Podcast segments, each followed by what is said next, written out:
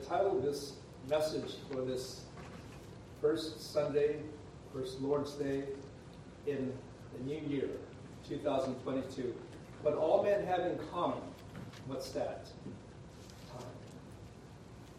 The Lord Jesus spoke to the Pharisees, the rabbis, the masters, and the teachers of Israel who were not faithful stewards or managers of God's word. What he calls the true riches, verse 19. Verse 19. Not only that, and he derided him. I hope that's not you when the word comes close and searching to you, that you would deride the word of God. We read earlier in the reading of the law, thou shalt not covet thy neighbor's house. Thou shalt not covet thy neighbor's wife, nor his manservant, nor his maidservant, nor his ox, nor his ass, nor anything that is. Exodus 20, 17, one of the Ten Commandments, the very last. And probably, in many ways, the most comprehensive in that it deals directly with our hearts. For the love of money is the root of all evil, said the Apostle Paul, which while some coveted after, they have erred from the faith and pierced themselves through with many sorrows. We hear the lives of the rich and famous, and it seems like in almost every instance, this has come true. At some point in their lives, if not at the, at the end of their life. And Christ leaves no rocks unturned because he says in, in verse 18, Whosoever putteth away his wife and marrieth another committeth adultery. How often is that being done, especially in our day? And whosoever marrieth her that is put away from her husband committeth adultery. And this is the law of God. This is the law of Christ. As, as we are not to covet our neighbor's wife. And that's the why of this verse A warning. Make your calling and election sure. If you do these things, you shall never fall. So an entrance shall be ministered unto you in the everlasting kingdom of our Lord and Savior, Jesus Christ. The rich and the poor have a lot of disparities between them, do they not? Lifestyle of the rich and famous versus the lifestyle of what I call the poor and obscure pure holiness. I think most of us would probably defer to the latter or find ourselves, honestly put ourselves uh, in the latter. But one thing for sure, we all share the same number of hours in a day, seven days in a week, 35, 365 days in a year, and the days of our lives, whatever God chooses to grant each and every one of us. We're all, as it were, rich in time. The first reference to time that comes up is life, of course, and the chronological progress, history of, our lives and of the world. And it is mentioned in verse 25 of our passage where Abraham says, Son, remember that thou in thy lifetime received good things. In thy lifetime. Our life is made up of so many days. It's a fixed number, I might add, of days. Like what is in the psalm that uh, we read. In Psalm 90. The days of our years are three score years and ten. And if by reason of strength, maybe four score, what's that? Three score years and ten? That's 70. And four score, 80. So these are ballpark figures, grant you, but tops 80. And if you exceed that, like I heard from my aunt who called me from Toronto yesterday, uh, speaking of her oldest sister, Paquita, my aunt Paquita. She's 92. Whoa. You're doing great. Nevertheless, however long it may be, it's fixed. The big question is how you spend each day. Again, the lifestyle of the rich and famous as described here by the rich man, whose name is not given, in verse 19. Clothed in purple and fine linen, probably of great notoriety. Someone who was uh, high in, uh, in his society of, of, his day, and perhaps even a ruler of some kind, because that's what usually uh, rulers wear. And fared sumptuously rich food, you know, rich, like steak. steak and potatoes, not fish and vegetables, you know. Uh, the poor have to, have, have to eat. Versus the lifestyle of the poor and obscure, verse 20. And there was a certain beggar named Lazarus, which was laid at his gates full of sores. Someone had to bring him there and lay him there. He was probably a, uh, an invalid. He was an invalid. Or maybe he was just too weak and couldn't move on his own anymore and, and had to be carried. And it says he was full of sores. He was like Job at one point when his body was just covered with sores. And he was just literally uh, not at peace at all, physically, because of, of his sores. And then on top of that, his wife told him to curse God and die. It was that bad. And it says, uh, reading on of, uh, of, of Lazarus, some say Lazarus is a fictitious name. I tend to believe that this is a true story and not a parable. That's just my own take on the matter. But it goes on to say that Lazarus desired to be fed with the crumbs that fell from the rich man's table. That's only one, it was the crumbs. Like what in another was a parable uh, by our Lord. Uh, the crumbs falling down from the table and, and the children, and, and, then the dogs eating them, or the children dropping the, the food on the floor for their, for their pets to eat. And then the dogs came and licked his sores. And, and that's not so bad, actually, because uh, they say the dog's tongue is, is fairly clean. But uh, nevertheless, it's not, uh, it's not a good scenario whatsoever for him. The truth is, more poor, people are saved than rich people. That's true. And why is that, I wonder? I, I think on the human level, it's, it's fairly obvious like the rich young ruler, of whom it was said in uh, Luke 18, and when he heard this, he was very sorrowful, for he was very rich. What was the Lord asking him to do? Well, pretty simple, pretty straightforward. Take all of your pros, whatever you have, sell it, give it to the poor, come and follow me, and you will have treasures in heaven. Pretty simple or was it? On the divine level, no, that no flesh should glory in his presence, the scriptures say. But God hath chosen the foolish things of this world to confound the wise. And God hath chosen the weak things of the world to confound the things which are mighty. And base things of the world, and things which are despised, hath God chosen, yea, things that are not, to bring to naught the things that are that no flesh should glory in his presence. And that could be a reason why the poor are first to enter the kingdom of God. Because it is a divine cho- choice, after all. Yes, we believe in the sovereignty. Hearken, my beloved brethren, hath not God chosen the poor of this world rich in faith and heirs of the kingdom which he had promised to them that love him. James 2 5. It's a divine choice and it's a divine privilege.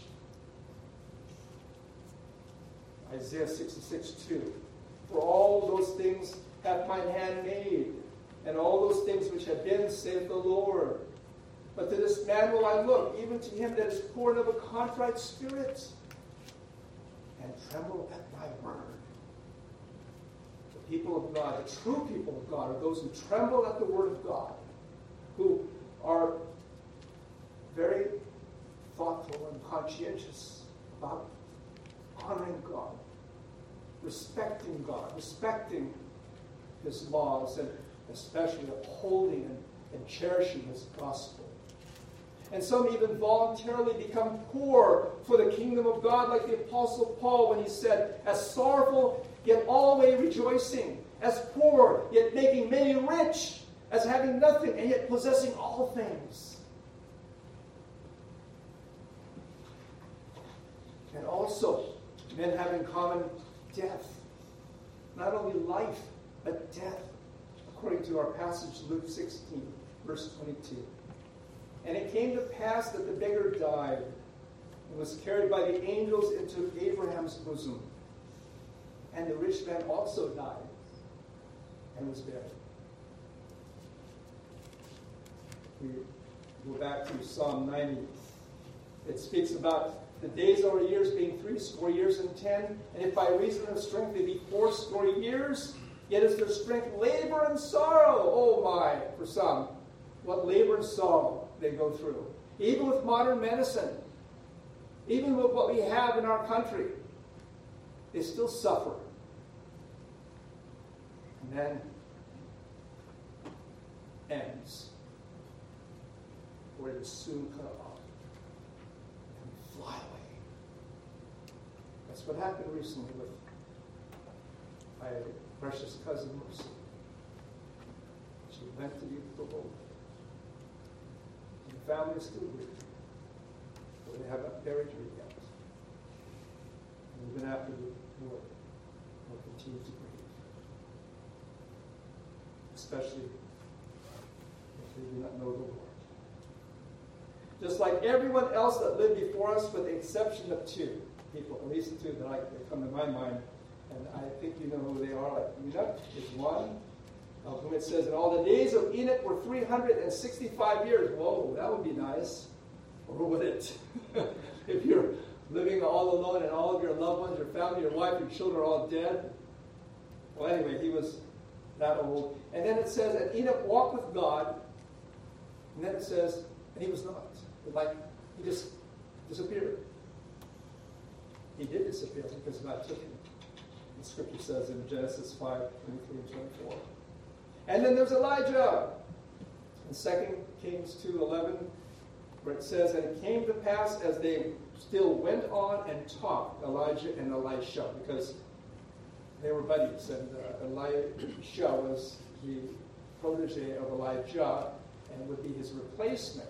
Like when you call another pastor to replace me one day, hopefully. I won't be here forever.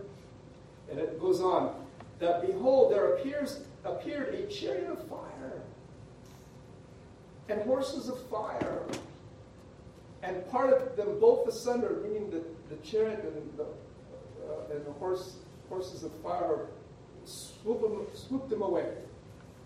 And Elijah went up by a whirlwind into heaven. Whoa, what a way to go. if I could go, that's the way I want to go. but uh, the Lord's will be done. uh, uh, for the rest of us, uh, the Lord's will be done. It's a fixed date, meaning of death. As the Bible goes on to say. Over in the book of Hebrews, chapter 9, verse 27. As we are to memorize for next week, and as it is appointed unto men once to die. After this, what? Judgment. I tell you, knowing that puts the fear of God in my heart uh, afresh. It brings before me the, truth, the doctrine, the reality of the wrath of God, the doctrine of God's attribute of wrath, of holy wrath, and what God is capable of doing, and what, in fact, God does to the majority of mankind, mind you. Not just to a few who are deserving of that, as it were, uh, of, of, of, of prison and of execution, but not the rest of us. Oh no. And it's not just to those who, uh, who are criminals according to the law of God, but to all of us who are criminals according to the law of God. Or uh, first was the law of man, I'm sorry.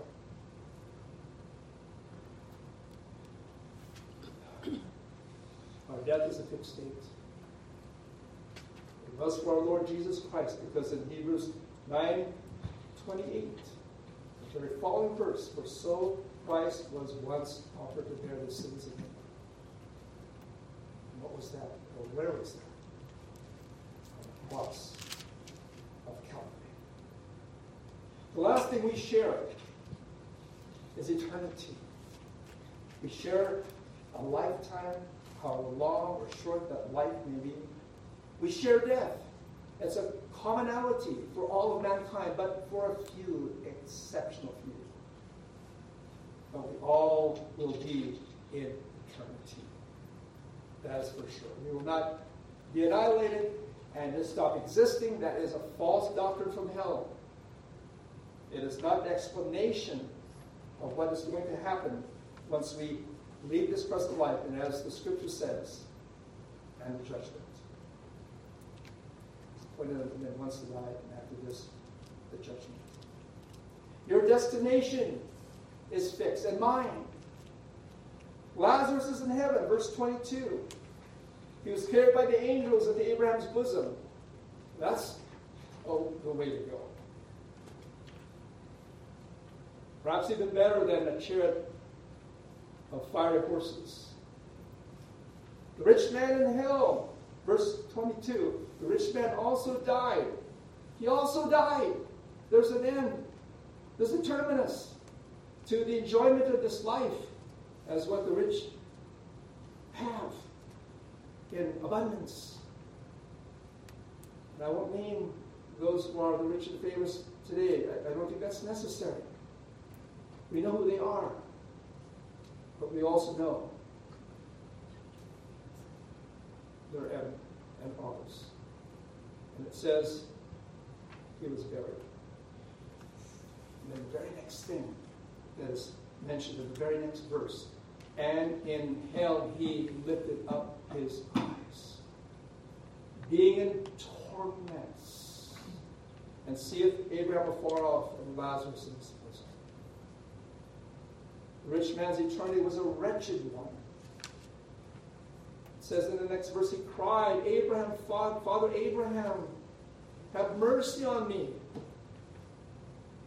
And send Lazarus that he may dip the tip of his finger. That's all I want, is a little drop of water for my inflamed tongue. And cool my tongue, for I'm in torment in this flame. It's unabated flame. You notice that you don't take anything with you except your memories, as in verse 25 when he but Father Abraham said, Son, remember that thou in thy lifetime receivest thy good things. And likewise Lazarus good things. And now he is comforted. Now.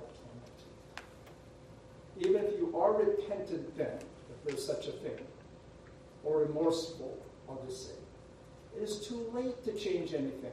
It is too, too late to change your life. It's like what the meaning of repentance is. A change of mind is what the Greek definition is of repentance, with a view to changing your life. There's no returning back. Not only is our lifetime fixed in terms of the things we enjoy of God's mercies, but heaven and hell, hell themselves are fixed. He says that is Father Abraham in verse 26, and beside all this, between us and you, there is a great gulf fixed, just like the chasm in uh, the Grand Canyon. Ever been there? Seen that? It is huge. It is so huge you think, wow, is there anything bigger than this? And I'll tell you right now, at least according what I'm reading here, there is. And this one you can never cross. You can never get from hell to heaven, or nor would you be able to go from heaven to hell. That's what is being pleaded for by the rich man, for Lazarus to do, that he might be relieved. So that they, they which would pass from thence hence to you cannot, neither can they pass to us that would come from thence. You may have concerns for your family members and relatives then in eternity. But as far as witnessing the gospel to them, that opportunity has come and gone like the wind. Like the writer of Psalm 103 describes. As for man, his days are as grass, and his glory as the flower of grass. So he flourisheth. For the wind passeth over it, and it is gone, and the place thereof shall know it no more. And as far as someone coming back from the dead to give the gospel to our unbelieving loved ones, forget it. Verse 27 Then he said, I pray thee, therefore, Father, that thou wouldst send him, meaning Lazarus, to my father's house. Have five brethren, five brothers, that he may testify to them, because they're unsaved, lest they also come to this place of torments. Lazarus was a believer.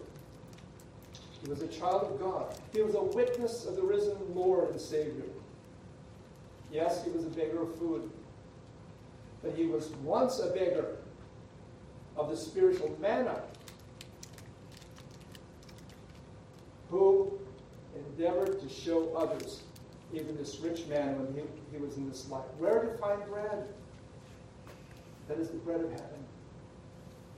It was Jesus Christ. Our loved ones have the Word of God, is what Abraham retorted. They have Moses and the prophets. Let them hear them. Just as you had that opportunity to hear the Word of God and chose not to. No, that's not enough. The reasons that. Nay, Father Abraham, but if one came from the dead, they will repent. Isn't that usually the argument? Until I see, I will not believe. But when I see it for myself, then I'll believe. And all these testimonies of people coming back from the dead, don't believe a single one of them. Because it never happened. Because the great gulf fix is not only between heaven and, and earth and hell, it is between heaven and hell and earth. So that they cannot back, come back. Neither can, can we go there ahead of time until the Lord calls us.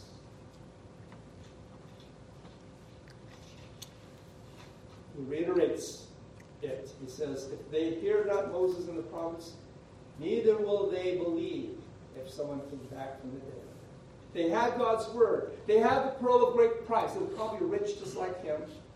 And that's enough. Is it? Is it for you? Is it for you? Or are you after something else or something more? I challenge you by this. Because all of us need to be challenged. Because we're in a comfort zone. Because we're in this life. And it's too easy to take our ease inside. And that's the danger of being a professing Christian. Not be, being a possessive Christian. Someone who, who not only believes he's saved, but who, who is holding on to Christ. Who is holding on to him for dear life who is not letting him go, who is not letting anything come between him and his God. I trust this is you. It's what you will profit a man. If he gain the whole world and lose his own soul, what shall a man give in exchange for his soul? His soul!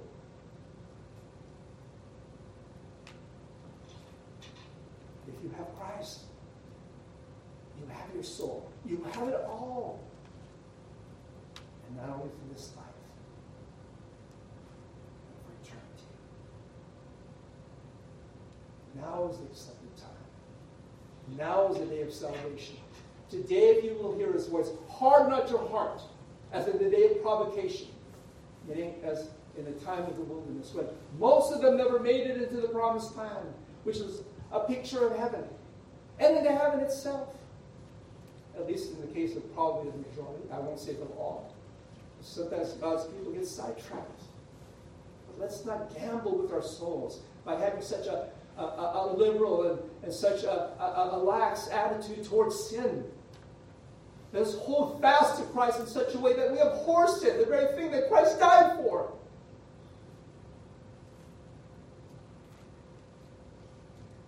Don't wait till you're old and senile. Don't wait till you have dementia and Alzheimer's. The Bible says, Come now let us reason together, saith the Lord. Though your sins be as scarlet, they shall be as white as snow. Though they be red like crimson, they shall be as wool. For the mouth of the Lord has spoken it. The Lord Jesus died on the cross and rose from the dead that he might give us life and that more abundantly. And sinners are called to repent and believe in Christ receive. It's as simple as that. I've had wonderful opportunities with my own siblings, and they responded by not hardening their hearts. And I'm hopeful for their souls. How about you?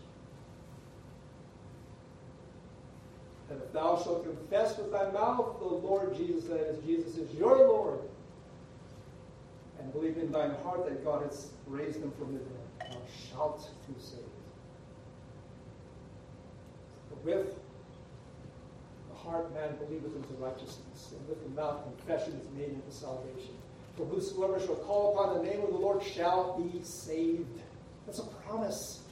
God is not one to renege on his promises like men who promise and then break their promises who break their covenant with God, who break their covenant with their spouses and their families, and who bring their, their whole families to ruination because of their sin to the third and fourth generation of them that hate me.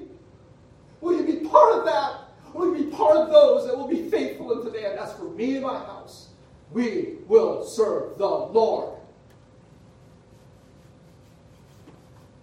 Believe on the Lord Jesus Christ, and thou shalt be saved. And thine house said Paul and Silas to the Philippian jailer. But notice what they did. They just didn't say that it's, it's, a, it's a given, it's a covenant promise that your children, your house, that is, your wife and your children, are automatically a shoe in. They went to the house. Paul went to the house and ministered to his family the word of God and saw them who were of ability respond by faith. And thus the promise of God was secure him and for his. I have one thing left to say. As time is running out, do it. Don't leave this rock unturned. We used to hunt for crabs in the south, I remember. It, it was an estuary just full of crabs and full of shrimp and full of fish and mullet especially remember catching those with the net. But the rocks, you have to turn them over to find the crabs. And if you don't find a, a, a, a crab right away, you've got to keep turning over the rocks. That's what that means. Until you find the crabs that you're looking for. Make this your New Year resolve. Notice I didn't say resolution. Resolve. Shall we pray? Father in heaven, how dear you are to our hearts that you would love us so much as to implore us, as to beseech us, as to command us to follow you. And following you is not merely going to church and hearing the Word of God. It's not even being a student of your Word. It's not even being a teacher of the, of the Scriptures or a preacher of the gospel, a minister. Although, Lord, it may involve that. But as being one who lives for the glory of Christ. Help us to this end. That we may have that resolve in us and stop dilly dallying around as the time is, is, is growing shorter when we will stand before you. And Lord, we want to have your approbation. We want to hear your words that you have said in your, in your word that you will speak in that day. Well done, thou good and faithful servant, enter thou into the joy of thy Lord. To this end we pray. With thanksgiving, in Jesus' name, amen.